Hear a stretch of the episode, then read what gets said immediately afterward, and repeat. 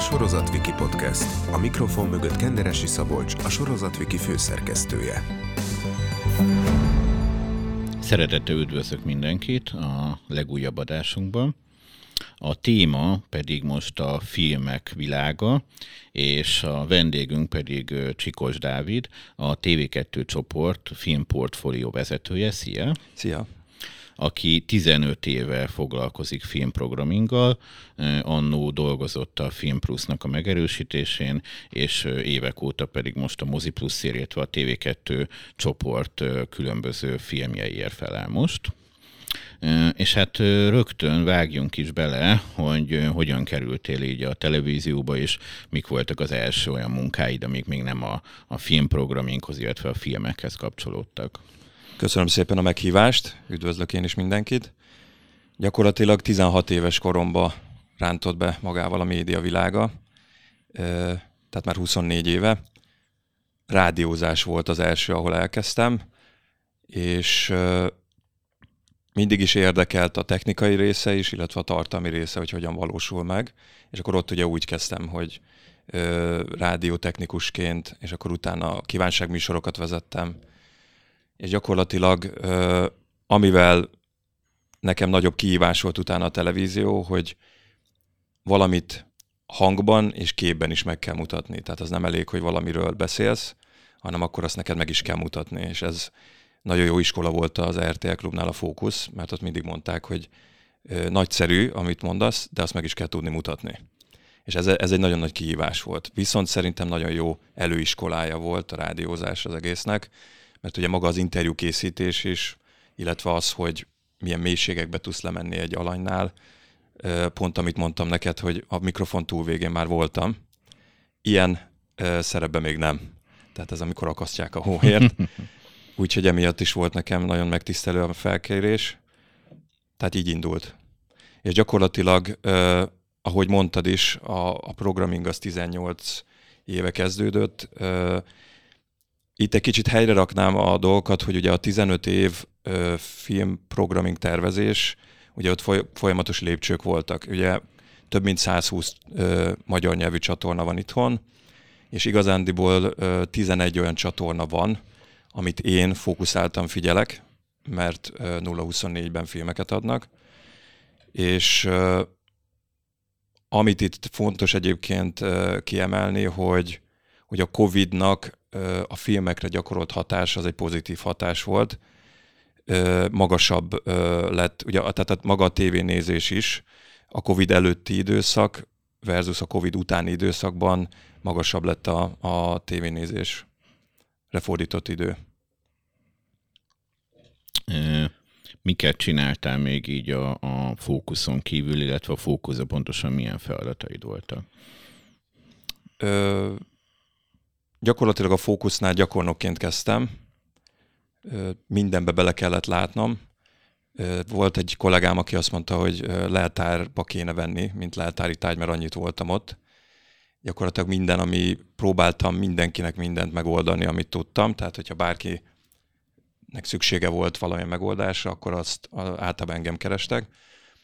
Az egy nagyon nagy iskola volt a fókusz előtt, ugye volt a reggeli delelő, ben is dolgoztam segédszerkesztőként, gyakornokként, az egy teljesen más, tehát ott az élő sónak, vagy hát bocsánat, az élő műsornak a, a miértje, az, hogy hogy épül fel, az is egy izgalmas dolog volt. A fókusznál pedig az, hogy nincs lehetetlen. Tehát az, ami olyan kompetenciákra tettem ott szert, amit mind a mai napig tudok kamatoztatni, hogy reggel bemész és este adásra, azt meg kell tudnod valósítani, nincs lehetetlen. És valószínűleg az az, ami, az az időszak volt az, amikor elengedik a kezedet, és azt mondják, hogy ezt már pedig neked meg kell oldani.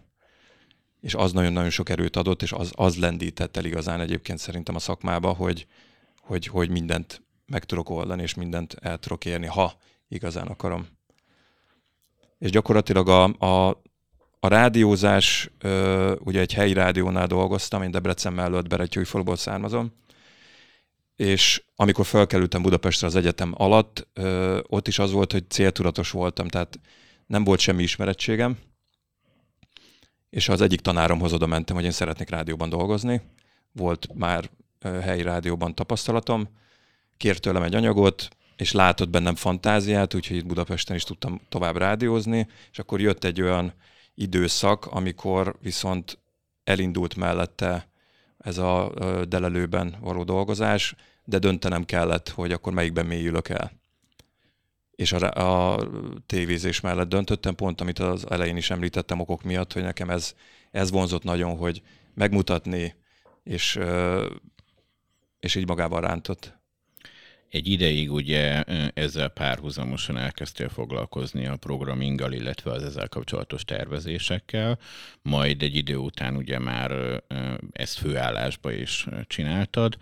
Hogyan jött ez, hogy ezzel is foglalkozz, illetve hogyan alakult ez, hogy, hogy ez lett végül a fő területed? Gyakorlatilag a fókuszban ugye egy olyan hár, köze három évig voltam úgy az RTL-be, hogy, hogy a Delelő és a Fókusz után megkerestek, hogy volna-e kedvem programmingra. Akkor még ugye a Cool és Film Plus csatornák voltak. Igen, ugye az ICO-hoz tartoztak. Az ICO-hoz tartoztak, így van. És ott adásszerkesztőként, ez ugye 2006 januárt írunk, adásszerkesztőként kezdtem el dolgozni. Tehát gyakorlatilag ott is az alapjaitól kezdve ismertem meg azt, hogy egy csatorna hogyan épül fel.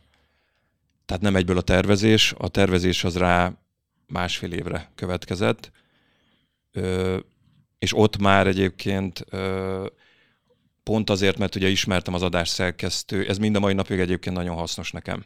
Tehát, hogyha bármilyen promókampányunk van, bármilyen olyan projekt, akkor én már adásszerkesztő fejjel is tudok gondolkodni, mert ugye végig ö, dolgoztam azt a részét is, úgyhogy gyakorlatilag ez egy megint egy nagyon jó belépő volt, és ugye 2007. szeptemberétől indultak el új ICO csatornák. Akkor volt a, a Doku, a Fishing and Hunting csatornák, és ott, ott kaptam először egy lehetőséget, hogy akkor tervezőként dolgozhattam, és rá gyakorlatilag egy fél évre ö, indult el a Film Plus 2, tehát akkor már egy kicsit azért a filmekbe beleláttam, mint tervező, és akkor volt a Reflektor TV is.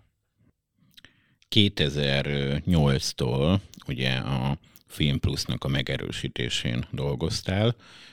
Hogyan kaptad ezt a felkérést, illetve mit lehet ilyenkor csinálni, vagy milyen módszerek vannak, amikor ilyenkor hozzá lehet nyúlni egy filmcsatornához? Amit láttak bennem, hogy nagyon csapat van, gondolkodom.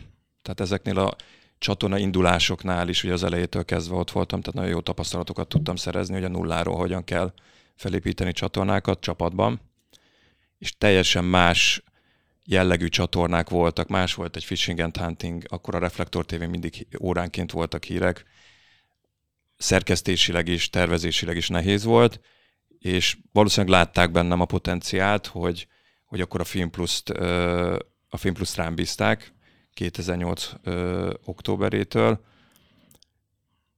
és gyakorlatilag akkor az ICO csatornáknál nem volt kutatási osztály, nem volt, aki támasz tudna nyújtani, tehát gyakorlatilag magamra voltam hagyva. És elkezdtem kutatni, hogy mi és miért és hogyan működik a csatornán, illetve maguk a nézők, amit mind a mai napig tartok, hogy mi az, amit a néző látni szeretne. Meséltem neked, hogy ugye van legtöbb ismerősöm, aki nem tévés közegből jön, mindig megkérdezi, hogy miért nem adtok normális filmet főműsoridőben, miért csak éjszaka adtok. Mindig elmondom, hogy mi azt adjuk, amit a néző dönt. Tehát, hogyha a néző azt a filmet nem nézi, megpróbáljuk különböző szlotokban, de ha nem nézi, akkor gyakorlatilag lekerül főműsoridőről, és egy olyan szlotba kerül, ahol, ahova jobban való. Én mindig azt mondom egyébként, hogy nincsen rossz film, csak rosszul megválasztott slot. Tehát, hogy minden, minden filmnek megvan a maga szlotja, ahol, ahol azok a nézők meg fogják találni, akiket érdekel. És gyakorlatilag a Film Plusnál annak idején ugye, tehát a, a Reach ATS Share 3-as volt nekem, ami nagyon fontos volt mindig, és követtem, hogy adok, azok a címek hogyan működnek. Tehát, Ezzel tudod mondani azoknak, akik kevésbé járatosak a nézettségből, hogy mit jelentenek? Igen, igen, igen. Tehát a Reach az gyakorlatilag az a lehet egy perces, öt perces, tíz perces néző, akik belekapcsolnak az adott programba. Általában az egy perceset szoktuk nézni. A share ugye az éppen tévét nézőknek a, a százalékát mutatja, és az ATS, ami nagyon fontos, a average time spent, tehát hogy mennyi időt töltenek azon a filmen. És ennek a hármasnak a kombinációjából látod, hogy egy program hogy működik, amellett viszont meg kell nézni, hogy ha esetleg működött vagy nem működött, akkor az miért működött, vagy miért nem működött, hogy a piacon éppen akkor mit adtak. És ugye itt már elkezdtem a stratégiát építeni, hogy figyelve a piacot, megtalálni a rést a pajzson, minden csatornát figyelni kell, tehát nincs az a csatorna, ami nem, tehát néha egyébként régi kollégák rácsodálkoznak, hogy mennyire képbe vagyok az ő csatornáik, hogy mik történnek. Mindig azt mondom, hogy igen, mert ö, alázattal kell ugye hozzányúlni, és mindennek képbe kell lenni. Tehát a legkisebb csatornától a legnagyobbig. Tehát az nem elég, hogy nézed, hogy az RTL TV2, akkor még ugye a Film Plus idejében, hogy az RTL TV2 miket ad, hanem nézni kell nem csak a konkurenciát, hanem más kisebb csatornákat is. Lehet, hogy lehet onnan ötleteket meríteni, hogy ők valamit jobban csinálnak. És gyakorlatilag itt én minden heti gridet kinyomtattam, és ezt a három adatot, még mind a mai napig emlékszem, tollal mindig ráírtam a filmeknél. Gyakorlatilag egy hatalmas paksaméta volt már mindig nálam, és barátaim is mindig azon nevettek, meg a családom, hogy ha álmomból felkeltettek is, tudtam, hogy az a film melyik slotban és hol működik, és mit, mit produkált. Most már ezt egy csapat végzi, tehát most már stratégiailag uh, irányítom, de nem lehet elengedni még most se, tehát hogy benne kell lenni a, a vérkeringésbe folyamatosan. Tehát itt a, a Film Plus nekem egy nagyon nagy kihívás volt, hogy, hogy tényleg ez a építeni folyamatosan, megtalálni azokat a szlotokat, ahol tud egy csatorna, egy filmcsatorna épülne, és megvannak ugye azok a módszerek, amikkel a nézői lojalitást, mert ugye azt is szoktuk vizsgálni, el lehet érni azt, hogy a néző visszatérjen a csatornára. Megtartani, tehát megszerezni is nagyon nehéz, de megtartani nagyon, nagyon nehéz feladat, és egyébként nagyon könnyen és nagyon gyorsan tud a néző elkapcsolni, és onnantól kezdve nagyon nehéz visszahozni. Tehát ez igaz egyébként a nagy csatornákra is, de ez egy film plusz, és adott esetben egy mozi plusznál is nagyon fontos, hogy erre figyelni kell. Tehát amit a néző vár, azt kell adni. 2014-ig, amíg ott voltál, mennyire tudott megerősödni a Film Plus?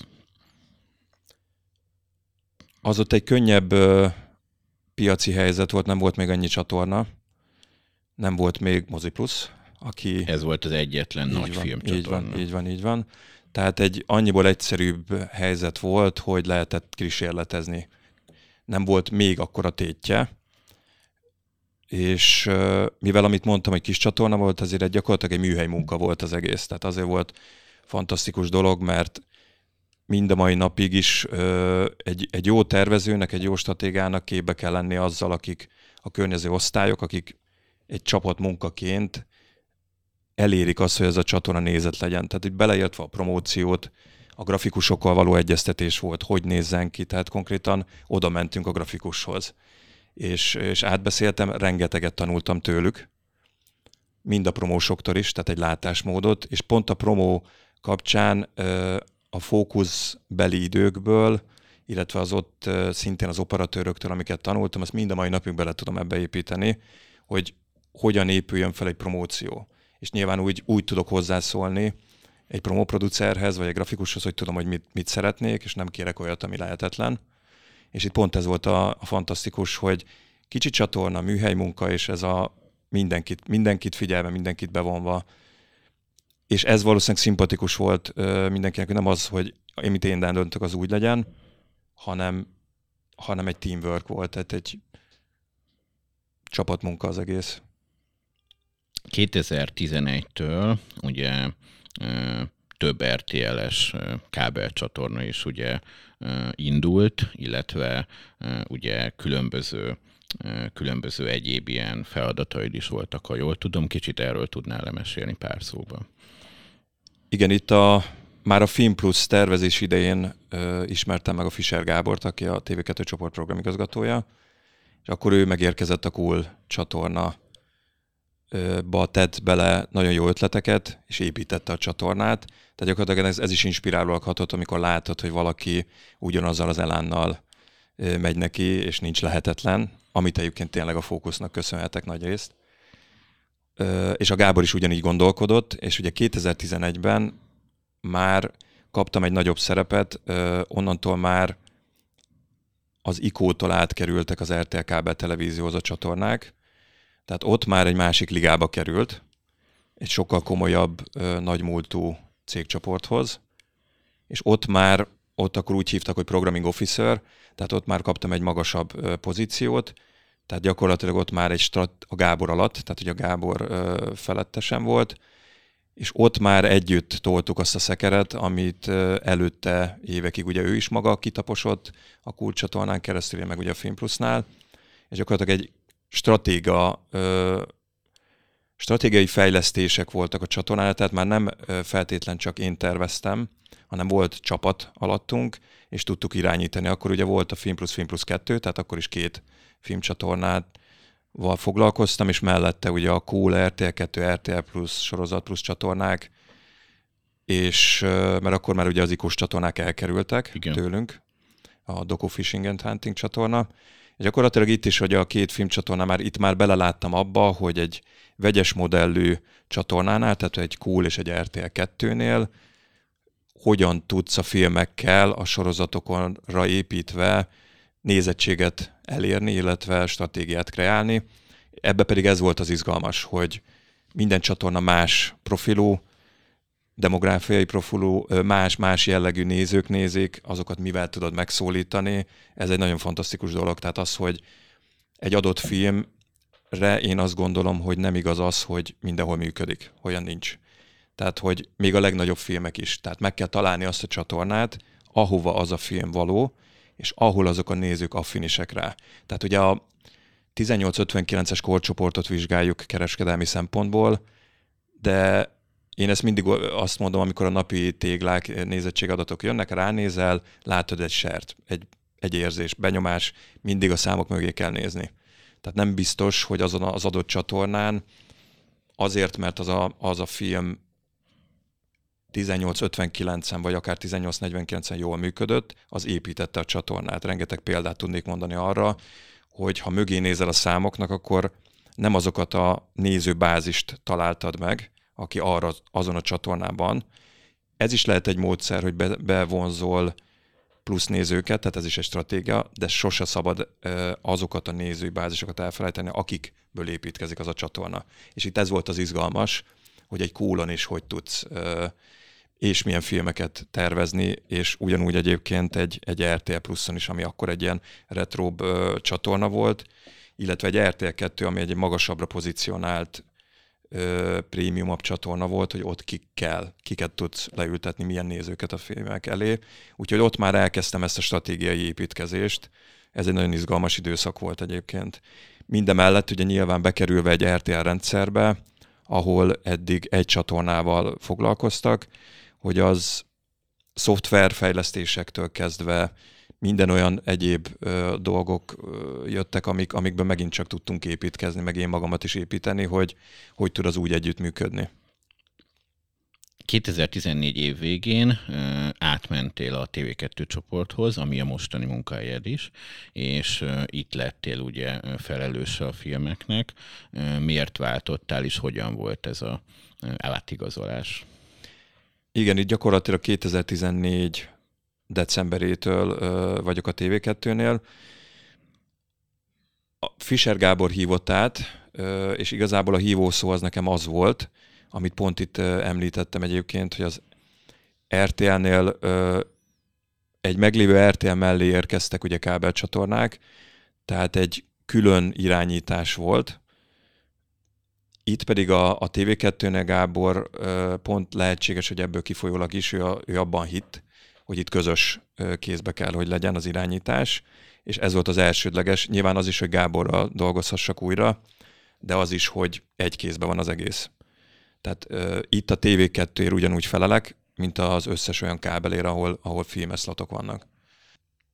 Tehát gyakorlatilag, gyakorlatilag innen indult uh, az együtt dolgozása a nagy ö, kereskedelmi TV2 és a kis kábelek ö, kell való stratégiai, de akkor ott nyilván egy más jellegű volt, akkor még egy Super TV2, egy Pro 4 és egy FEM 3 volt. Ott megint egy építkezési fázisba kerültem bele, tehát én egy ilyen ö, szerencsésnek mondom magam, mert az RTL-ben is részese lehettem egy építkezésnek, az IKOS csatornák idejében, tehát amikor elindultak a csatornák, amikor bekerültünk az RTL alá a kábelekkel, és az, hogy tanulni az RTL-től, és szerintem az RTL-esek is tanultak tőlünk, hogy ez hogy működik. És itt pedig egy következő liga volt, amikor már nem csak tanulnod kell, hanem ö, meg is kell csinálnod. Tehát, hogy egy TV2 az totál más kép működik országos csatornaként, mint bármelyik kábel.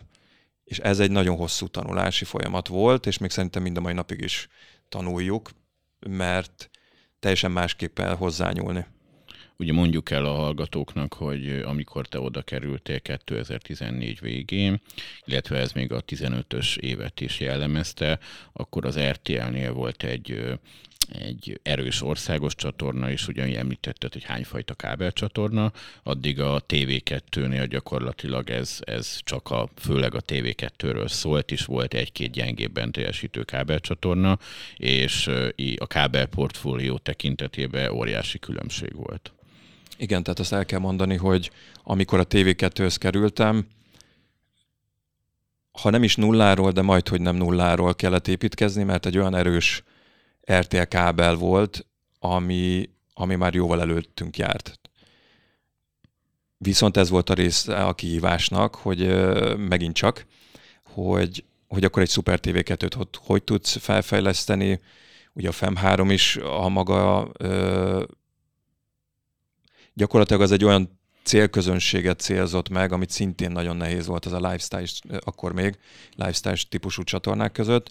És hát ugye a Pro 4, ami ami akkor férfias csatorna volt, de amikor a Mozi Plus indult, ugye a Pro 4-ből vált Mozi Plus 2016. július 11-én.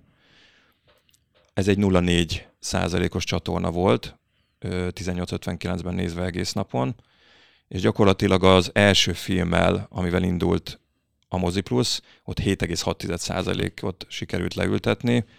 Ez egy, ez egy hatalmas el, is elismerés volt egyébként, és visszacsatolás, és akkor egyébként az egész heti, tehát a Moziplusnak az első heti indulási nézettsége, szintén 1859-en, akkor még egy olyan piaci helyzet volt, amit említettél is, hogy erős csatornák voltak, a Cool és a, a Film Plus is 5% körül csatornák voltak. Egyen-egyenként. Így van.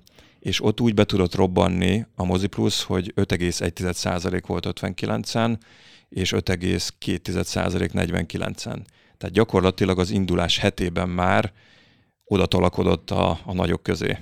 És ez egy hatalmas elismerés volt, nagyon sok munka volt mögötte. Tehát az, hogy az indulásnál stratégiailag irányítani gyakorlatilag mindent, beleértve ugye egy, egy jó programming szakemberhez mindig az összes osztálynak a munkája hozzánk folyik be. Tehát itt gyakorlatilag mi, vagy, mi vagyunk az agya a, az egésznek, és hozzánk jönnek be az inputok, és tőlünk is mennek ki az inputok.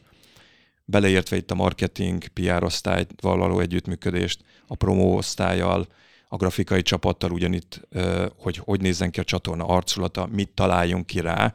Tehát mivel tud vonzó lenni, úgy, hogy egy 5%-os Film Plus csatornával tudjon vetekedni. És akkor annak idén kitaláltuk, hogy legyenek műfajikonok gyakorlatilag azzal segítve a nézőknek így a tájékozódást, akkor az egy ötlet volt, azt kommunikáltuk is a nézők felé, hogy mindegyiknek kitaláltunk valami jópofa műfajikont, azt a promócióra is rátettük, illetve az LPG-n, e tehát ahol a, ahol a nézők tudnak ugye barangolni a, a, az online felületeken, hogy mit ad az adott csatorna, ott ezek az ikonok is, meg is megjelentek. Tehát, hogyha azt mondta, hogy akciófilmet szeretne nézni, arra az ikonra ráklikkelt, és gyakorlatilag egész héten kidobta neki, hogy mikor mi, milyen ilyen film megy. Ez volt egy ilyen újítás, és pont egyébként a, ezt a műfajikon már elhagytuk, és tavaly decemberben lett új arculata egyébként a Moziplusnak, ahol ez a műfajikon átalakult már egy aranyszínű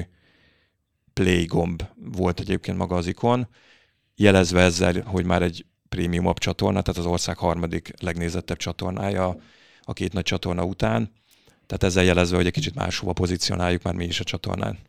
Kanyarodjunk még vissza egy kicsit az indulásra, illetve az indulás utáni időszakra. Ha mondtad ugye a különböző promóciókat, meg ötleteket, ha jól emlékszem, akkor az első hetekben volt egy olyan lehetőség is, hogy gyakorlatilag mindenki nézhette, nem csak az, aki, akinek volt Pro 4, vagy akkor már ugye Mozi Plus előfizetése, így egy jóval nagyobb lefedettséggel ugye tudtatok indulni, de utána ugye még ugye egy kisebb százalékot ért el a Mozi Plus is, egy több év munkája volt ahhoz, hogy eljussatok ide, hogy ez a legnézettebb kábelcsatorna. Mesélni le erről az építkezésről, ugye ez már egy nagyon erős meglévő Film Plus mellett volt, és hát az indulás után nem sokan hittek abba, hogy lehet esélye akár megszorongatni is a Film Plus-t a Mozi Plusnak. Nagyon fontos volt a indulásnak a dátuma szerintem, és ezt mind a mai napig vallom, hogy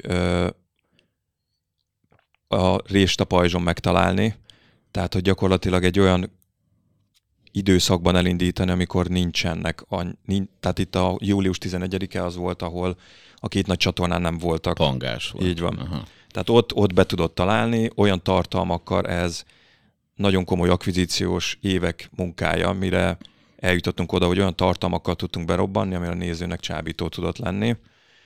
És gyakorlatilag az első évben már az a 0,4 egész napos 0,4 százalék már 1,9 százalékra éves szinten föl tudta húzni a csatornát, és gyakorlatilag utána az elkövetkezendő négy év volt az, amíg úgy építkezett a csatorna, hogy a Film Plus árnyékába volt, tehát akkor ott még a Film Plus piacvezető volt. Ö, nagyjából ez a 3, 8 és 4 százalék között ö, mozgott a, a Mozi Plus, a Film Plus pedig ez a 4, 7, 4, 5, tehát ez az 5 százalék alatt ugyan, tehát igazából 5% alá került a Film Plus, már akkor, amikor elindult a Mozi Plus, és gyakorlatilag azt már ki lehet jelenteni, hogy 2021 óta ö, piacvezető a Mozi Plus. Meg tudta tartani, az is ugye nagyon fontos, ugye első hallásra, hogy 4%-ot meg tudott tartani, az azért, azért fontos, mert rengeteg csatorna indult, nagyon nagy a fragmentáció, és nem csak az a siker, hogy növekedni tudsz, hanem meg is tudod tartani azt, a, azt az eredményt, és gyakorlatilag a Film Plus van most egy olyan helyzetben, hogy már idén a 3% alatti ligába került át, és mi meg tudtuk tartani ezt a 4% körüli eredményt, ami szerintem egy nagyon nagy dolog. Természetesen, ahogy mondtam, ez egy csapatmunka része, nekünk vastagon bele kell folyni az akvizíció munkájába is, tehát kéz a kézben dolgozunk velük minden héten, minden nap, tehát ö, van, vannak dílek, amik ö, lehet, hogy egy évig eltartanak, mire eljutunk odáig, hogy megkötjük. Gyakorlatilag én azt mondom, hogy mindenen rajta kell, hogy tartsam a kezem ahhoz, hogy szerintem ez sikeres tudjon lenni, és olyan emberekkel kell körülvennem magam, akik hasonlóan gondolkodnak, mint én, és ez itt a TV2-nél abszolút megvan. Ami viszont még nagy sikernek mondható egyébként, amit már említettem korábban, hogy a csatorna bázisa, tehát akik, akik elsősorban foglalkoznia kell egy tervezőnek, hogy ő hozzájuk szólsz, és mellette esetleg plusz nézőket bevonzol.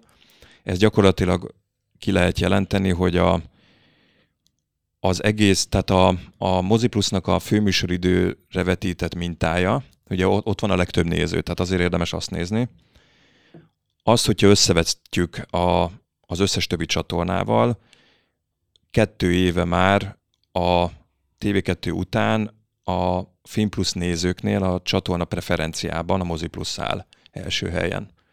Tehát gyakorlatilag sikerült két éve már a Film Plusnak ezeket a, a, a bázis nézőiket is átsábítanunk.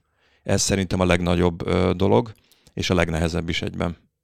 Úgyhogy ez, ez gyakorlatilag ez egy, ez egy nagyon nagy sikernek könyvelhető el. És akkor ennek is köszönhető, hogy most már elég stabilan, szinte minden héten is, nem csak éves szinten a Mozi Plus-a nézette. Így van, így van, így van.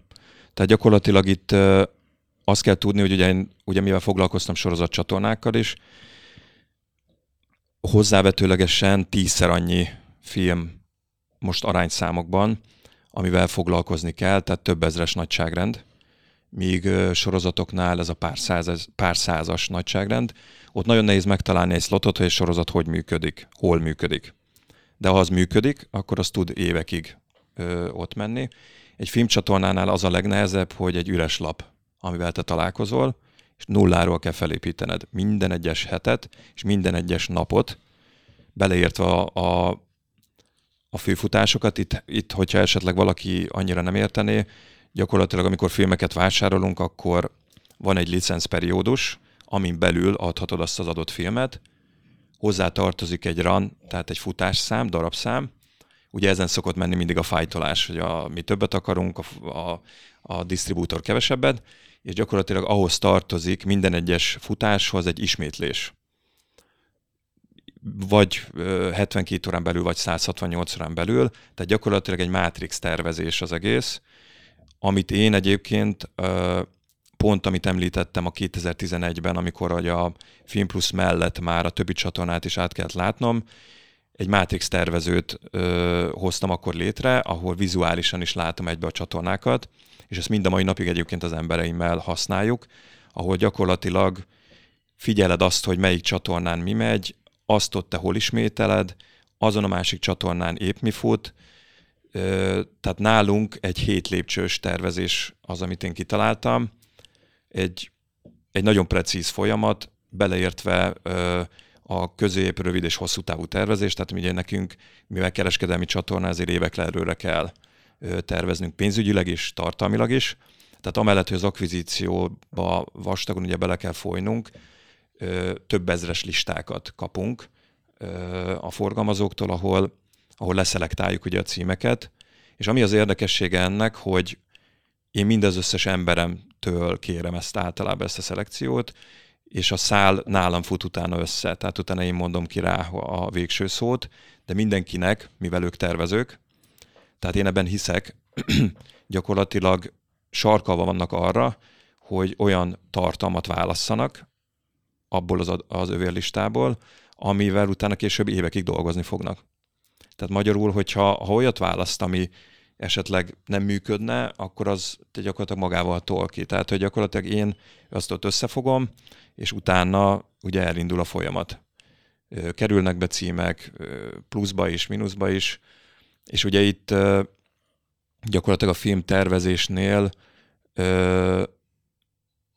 már ez a hét lépcsős fázisban benne van az is, hogy az utolsó héten, mielőtt pressbe kimegy a, a grid, és már minden ismétlés a helyére került, még akkor is van egy utolsó kontrollpont. Tehát folyamatosan figyelni kell, és mellette hetente egyébként a piacot figyelve, mert a piacot is monitoroztatom, piacot figyelve reagálunk arra, hogy ők reagálnak. Tehát ez itt nagyon fontos egy, egy RTL TV2 viszonylatában is, hogy figyeli egymást a két csatorna, hogy ki hogy reagál és mire, ez ugyanúgy igaz egy filmcsatornára is. Tehát, hogyha valaki ott elkezd egy olyan sában olyan jellegű tartalmat adni műfailag, és látom, hogy erősebbeket, akkor arra rá kell menni. Vagy adott esetben ne pont nem rámenni. Tehát, hogy ebbe ez az érdekes, és ez a stratégia. Hm. Egy RTL-es kutató mondta azt nekem oda át, mert mindig tartottam ilyen heti stratégiai ö, megbeszélést, hogy nagy stratéga vagy Dávid.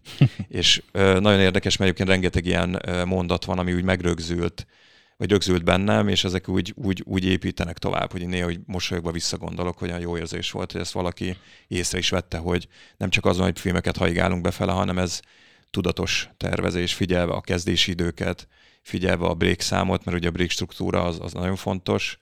Nyilván a nézőknek a, a legnagyobb fájdalmuk, hogy, hogy brékeket kell adnunk, de hát ugye kereskedelmi televízióról van szó, az sem mindegy, hogy hol adod, és melyik filmben mennyit adsz. Tehát ezt is figyeljük, ezt is kontrolláljuk. Tehát gyakorlatilag a vásárlástól a tervezésen át az adásszerkesztő hogyan promózza azt a filmet, és utána a kiátszásba az hogy kerül, tehát gyakorlatilag végig kísérni kell egy filmet a megvásárlástól egészen az adás kiátszásig, és miután az lement, van egy besorolási mintám, amiben bekerül az a film, és utána értékeljük tehát a visszamenőleg az adott héten működött címeket, mindegyiket értékeljük, hogy működött vagy nem működött. Ez azért jó, hogy később hogyan érdemes ismételni, vagy azért is jó, hogy mondjuk egy hasonló filmnél mire lehet számítani legközelebb, ha premier van? Így gyakorlatilag a, a műfaj is fontos, így van, tehát hogy érdemes -e olyan jellegű műfajra próbálkoznod, illetve az is, hogy az az adott cím, Tehát itt az, ez a nehézsége, ez a minden egyes címnek az életútját figyelned kell, és nyomon kell követni, ezért nagyon nehéz, hogy az az adott cím az működött, vagy nem működött, miért nem működött adott esetben. Adunk-e neki még egy esélyt, egy lehetőséget másik csatornán, ahol jobban. Tehát ezért az, amit mondtam, hogy mögé kell nézni a számoknak, hogy lehet, hogy az ott nem jó választás volt. Adunk még egy esélyt, és hogyha már ott sem működik, akkor van az, hogy leminősítésre kerül a cím, Nekem ez ö, beszerzési oldalról fontos, hogy akkor azt nem vesszük újra. Illetve, amit mondtál is, igen, hogy olyan típusú címet sem feltétlen veszünk újra. Mm. Tehát ö, itt egyébként a, a műfajban a legkedveltebb ö, egyébként a, a, az akcióvígjátékok, amit a nézők a legjobban kedvelnek, ö, és a vígjátékok. Tehát, hogy gyakorlatilag a, az összes többi kategória az, ami ö, a romantikus, nagyon érdekes egyébként, de a romantikus filmek is egy alacsonyabb besorolás, tehát körülbelül százalékosan az akcióvígjátékok olyan majdnem 60 százalék, és a vígjátékok, mellette a romantikus filmek ez a 8-10 százalék. Tehát amikor így végeztünk ilyen jellegű felméréseket, és nyilvánvalóan egy mozi pluszon nem feltétlen azt keresik, tehát akkor azt egy más jellegű csatornán kell, de hogy igen, tehát a műfajokat is figyelni kell az elmúlt évekre van egy másik olyan csatornátok, ami kizárólag filmekkel operál, ez a Moziverzum. Hogy jött, hogy ezt indítjátok, illetve hogy sikerült azt elérni, meg hogyan lehet úgy tervezni, hogy nyilván jó, hogyha van egy másik filmcsatornátok, de innentől kezdve már ez nem jó, hogyha a Mozi Plusszal konkurál, tehát úgy kell csinálni, hogy ne a Mozi Plusztól vegye el a nézőket.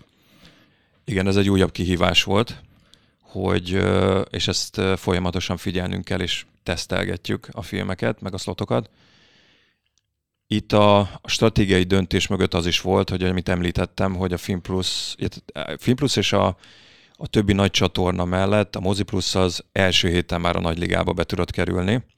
Tehát gyakorlatilag kialakult egy nézői igény szint, amit a csatornának meg kellett adni, és ezt mind a mai napig fenn kell tudnunk tartani.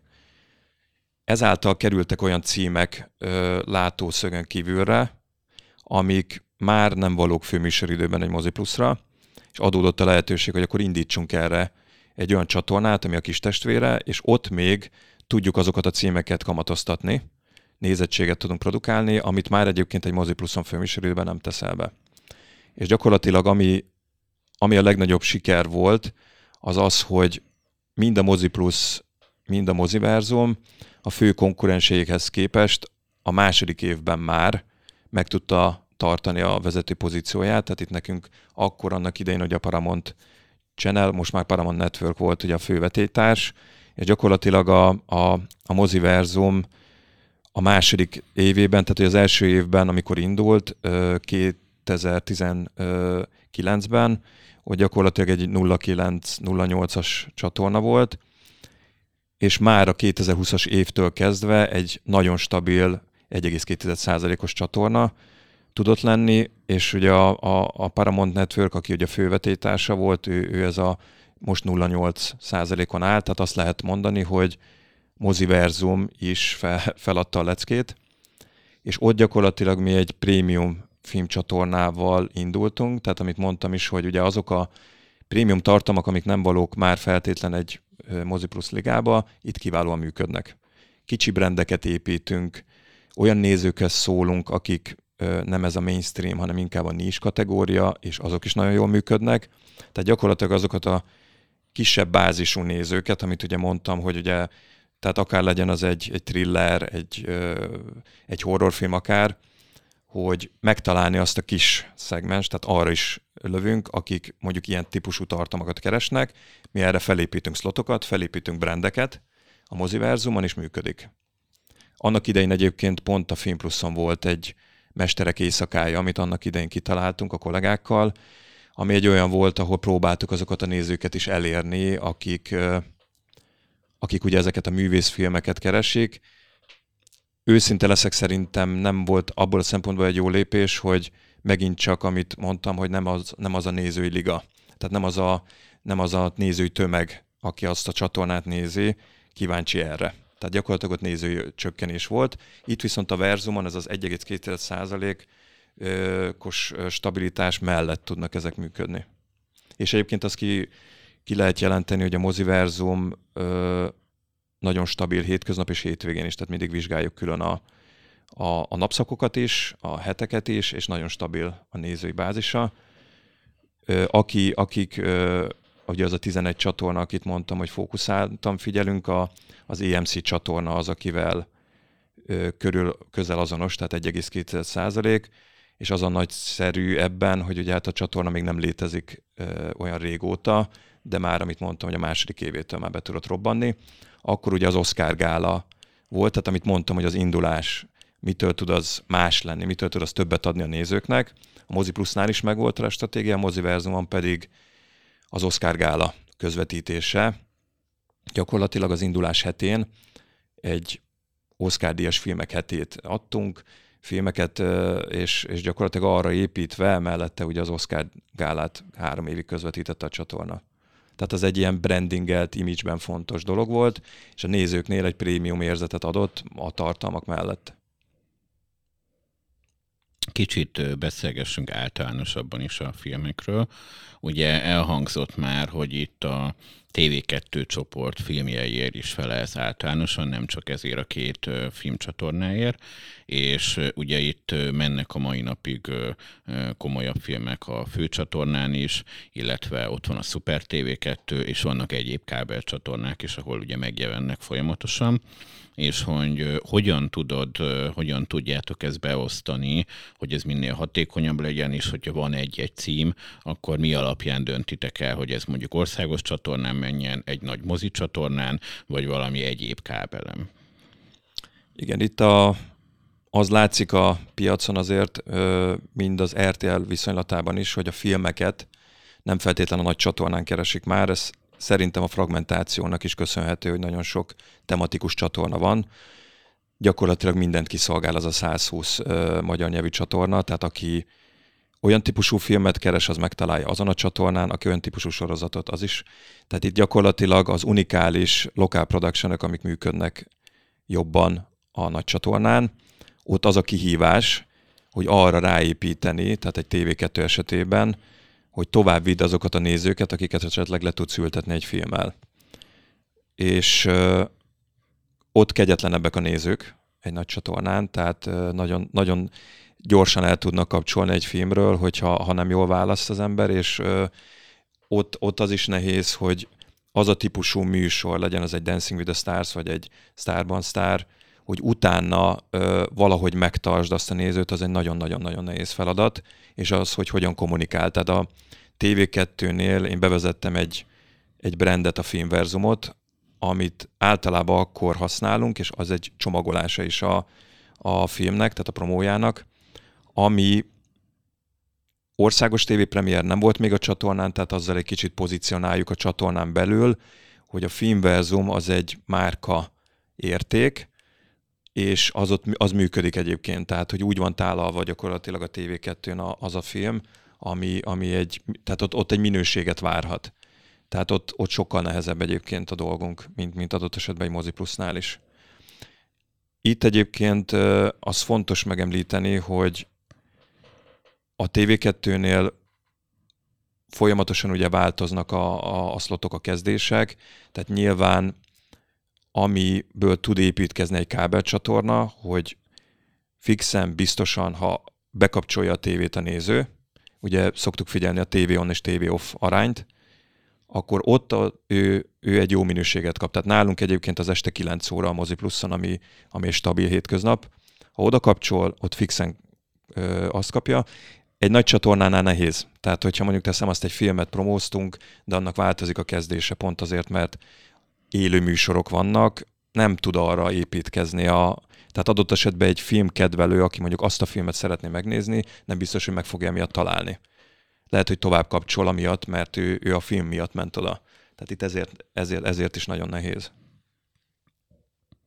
Ugye beszéltünk már arról, hogy a nagy csatornákon ugye kevésbé működnek már a filmek, ezt ugye sok éve látjuk, viszont sokáig az még megmaradt, hogy vasárnap kora este főműsor, amikor nagyon sok tévénéző ül a különböző készülékek előtt, akkor még el tudott elég jó nézettséget hozni e, egy-egy külföldi nagy amerikai vagy egyéb produkció. Viszont olyan, mintha az elmúlt egy-két évben ez megváltozott volna, és most már a vasárnapi főműsülőben is kevésbé működnek sokszor ezek a filmek. Ez mitől lehet szerinted? Gyakorlatilag ott a nézők már annyira hozzászoktak ahhoz, tehát hogy ugye mi high seasonnek és low seasonnek mondjuk ugye azt, ahol, ahol egy kicsit kienged a, a nagy csatorna, tehát ahol nem ad annyit. A... Gyakorlatilag most már nincs ilyen. Tehát január 1-től december 31-ig maxon megy a, mind a két fő csatorna, az, az RTL és a TV2 is, és gyakorlatilag ott már kialakult egy igényük szerintem a nézőknek arra, hogy ők ott saját gyártást, saját gyártást akarnak. akarnak hétvégén mm. is. Lehet egyébként a filmekkel is kisebb-nagyobb sikereket elérni, de én azt látom, hogy mind a TV2, mind az RTL viszonylatában legyen az országos premier, nagy franchise-ok, nagyon nehéz. Nagyon nehéz, és pont itt jön be az a, a portfólió szintű gondolkodás, hogy akkor azt mondod, hogy nem erőlteted oda azt a filmet, hanem akkor ott adod le, ahol egyébként sokkal magasabb nézői bázist el tudsz érni. És ez szerintem amiatt van, mert kialakult a, amit pont a Mozi Plus kapcsán is mondtam, hogy egy igényszint, TV2-n is már elvárják, hogy nyáron is legyenek új gyártott tartalmak, elvárják, hogy hétvégén is mindig legyen, tehát egy, egy, egy igényszint alakult ki szerintem, és ezért nem feltétlenül keresik a filmeket az elmúlt időszakban a nemzetközi sajtó hangos volt attól, hogy Amerikában komoly sztrájk volt, ami egyrészt érintette ugye az írókat, valamint ugye a színészeket is, és emiatt rengeteg sorozat, illetve filmnek a, a forgatása az csúszott, sőt, hát azokat is érinti, amik már elkészültek, azok meg ugye sokszor azért csúszik a mozis bemutatása, mert hogy tudják azt, hogy a következő évben már nem érkezik meg, amit megrendeltek, és így el tudják osztani. Ez hogyan érinti a tévét, illetve hogyan érinti teket? Itt egyébként a, ugye a sztrájk egy négy hónap alatt lezajlott, én azt látom, hogy ott is kaptunk azért visszajelzéseket a forgalmazóktól. Ugye általában ilyenkor, hogyha nagyon új filmeket veszünk, tentatív jogkezdetet kap egy film, tehát hogy tudjunk pénzügyileg tervezni, ugye nekünk a budgetet tartani kell, a nézettség mellett, tehát itt az a nehéz egyébként kereskedelmi tévénél, hogy a tartalmat nézni kell tartalmi szempontból és pénzügyi szempontból. Itt azt nehéz nyomon követni, hogy amikor ez a tentatív jogkezdet tolódik, és ugye a forgalmazó nem tud mit tenni, tehát gyakorlatilag itt azért jöttek visszajelzések, hogy pont emiatt a sztrájk miatt ö, el kellett tolniuk a jogkezdetét. Ugye te már arra építesz egy stratégiát, előre, évekre előre, ott egy hiány keletkezik, azt valahogy meg kell, hogy oldanod. Ami Nél én azt láttam, hogy nagyobb ö, gap keletkezett, illetve nagyobb csúszás, az a Covid hatás volt. Tehát volt olyan filmünk, ami kettő évet ö, tolódott. Tehát gyakorlatilag a, nem tudott elkészülni a film, leállt a forgatás, és utána stratégiailag meg volt a helye, ami egyébként TV2-n is tudna működni, meg egy nagy széles közönségnek szóló film, és tolódott folyamatosan. Neked az azért is nehéz, a, nyilván a Covid helyzet mellett is, hogy azt a lyukat valahogy megold. Mert nyilván, amivel megoldanád, az is tolódik. És ez a nagyon nehéz stratégiailag, hogy felülről lásd egy kicsit az egészet, hogy, hogy a szálakat hogy mozgast, hogy egyébként mindig tudj új tartalmakat adni a nézőidnek, és valahogy ezt az űrt ki tud tölteni. Egyébként nagyon érdekes a filmfogyasztásra, van egy Nielsen kutatás egyébként, ugye a műsortípusoknak a sugárzási arányára, és gyakorlatilag azt lehet látni, tehát hogy a film miért sikeres, azt a számok is igazolják, hogy magasabb azoknak az aránya, akik a műsortípus fogyasztás szerint a filmeket keresik, ahhoz képest, amennyit Magyarországon sugároznak a, a filmek. Tehát itt nagyságrendileg úgy kell kinéznie, vagy úgy néz ki, hogy 12,1% a sugárzási aránya a filmeknek, viszont az igény az majdnem 13-14%.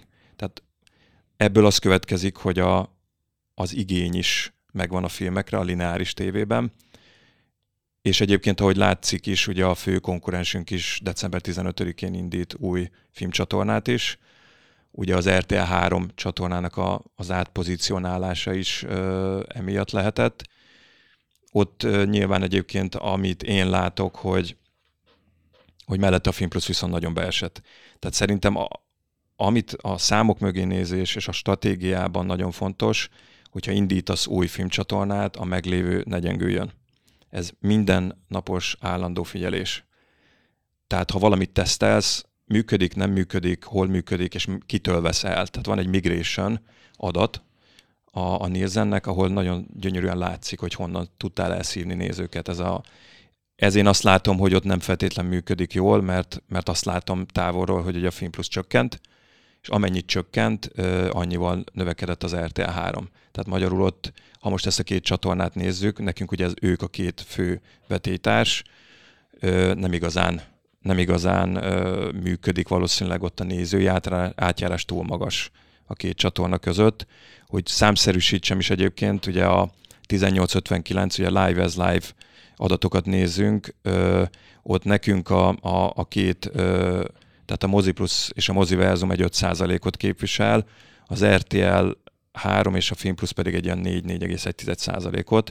Ez egyébként 49-en is hasonló arány, ott egy kicsit kisebb az olló, ott mi 5,2%-ot képviselünk serben, az RTL 3 és a Film Plus pedig 4,5%-ot. Ezek nyilván csak számadatok, de ami mögötte van, tehát amit mondtam, az az, az amit érdemes figyelni. Tehát igen, veszélyes volt, nekünk is egy moziverzum indítása, de működik együtt a két csatorna. Én azt látom. Az elmúlt gyakorlatilag két évben meg három-négy szereződött a Magyarországon jelenlévő nagy streaming szolgáltatók száma. Elképesztő mennyiségű film jelent meg ezeken a különböző felületeken, és most már a régi Netflixes időszakhoz képest rengeteg szinkronnal is elérhető, de az látszik, hogy ez még nem igazán van a hatása ugye a, a tévén nézett filmekre. Szerinted ez meddig marad így, és hogy gyakorlatilag a filmnek van-e jövője a televíziózásban?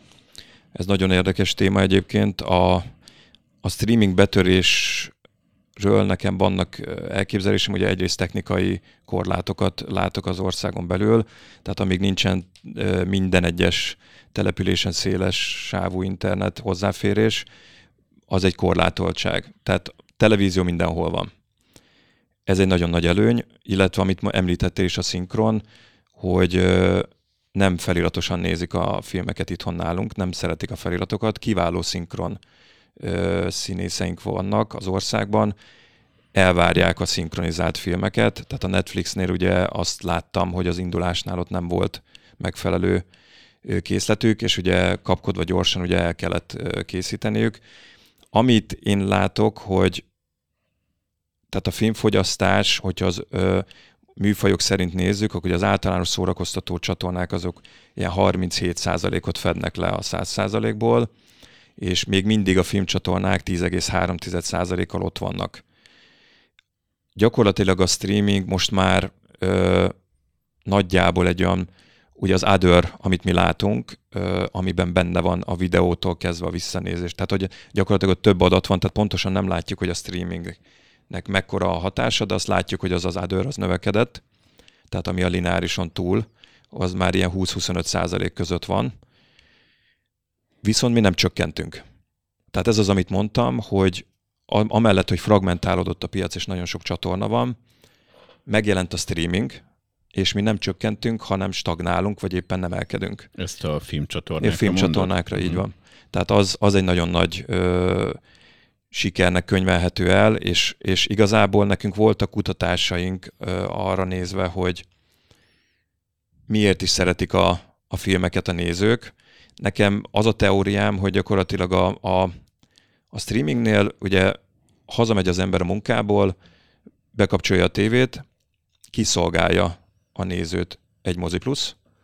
Az a néző, aki a, a fő bázis annak a csatornának, egy programming csapat, kutatási csapattól beleértve akvizíciót mindenkit, azon dolgozik, hogy szórakoztassa azt a nézőt, Ezzel szemben a streamingnél egy mesterséges intelligencia ajánl fel valamit, és nekem kell kitalálni, hogy mit nézzek. Tehát az kijött egyébként filmes kutatásokban, hogy nem szeretnének gondolkodni a nézők, tehát ezüst tálcán szeretnék, hogyha az, amit ők szeretnek, Kínával legyen, és erre nagyon figyelünk a Moziplusnál, hogy azoknak a nézőknek találjunk olyan típusú filmeket, amiket valószínűleg meg fognak nézni.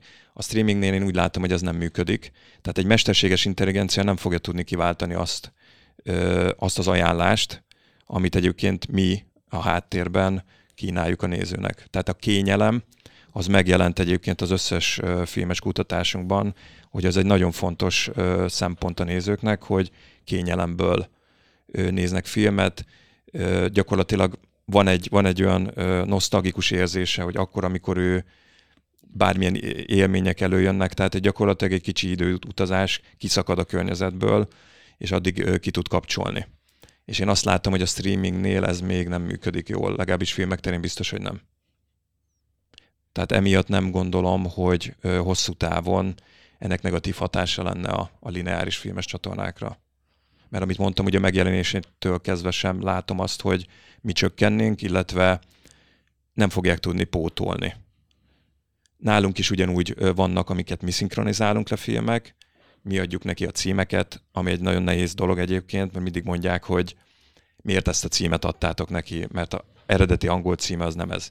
Azért, mert annak a címnek tükröznie kell a, az egész tartalmat. Tehát onnan egy jó címadás az mindig úgy néz ki, hogy végignézik a filmet, és akkor ott jön egy, egy, egy ötlet. És az is brainstorming van, hogy akinek a legjobb ötlete jön. Tehát, és azért az látszik, hogy a tévézésre fordított idő az még mindig 186 perc, 1859-en, a streaming pedig 52.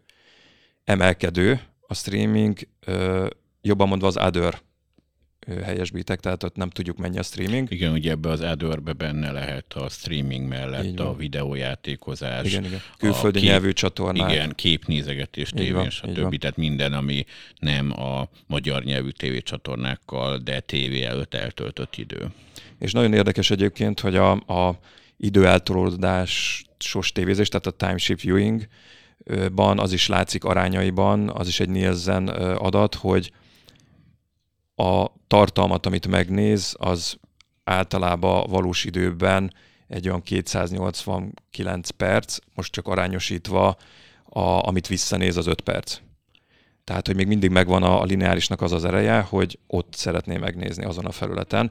Nyilván ez generációs kérdés, hogy majd lehet, hogy a fiatalok már nem fognak, de ez az, amit pont a Big Picture-on a Fischer Gábor is említett, hogy azok a fiatalok is majd hozzáöregednek a dologhoz, ezt nem tudjuk megjósolni, de én azt gondolom, hogy ők is lehet egy kényelmesebb út, utat fognak választani, mint a mostani tévénézőink, hogy bekapcsolja, és egy, egy csapat dolgozik azon, hogy őt szórakoztassa.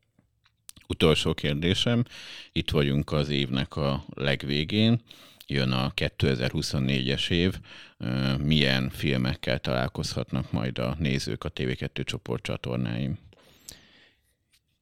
Itt gyakorlatilag nagy stúdiók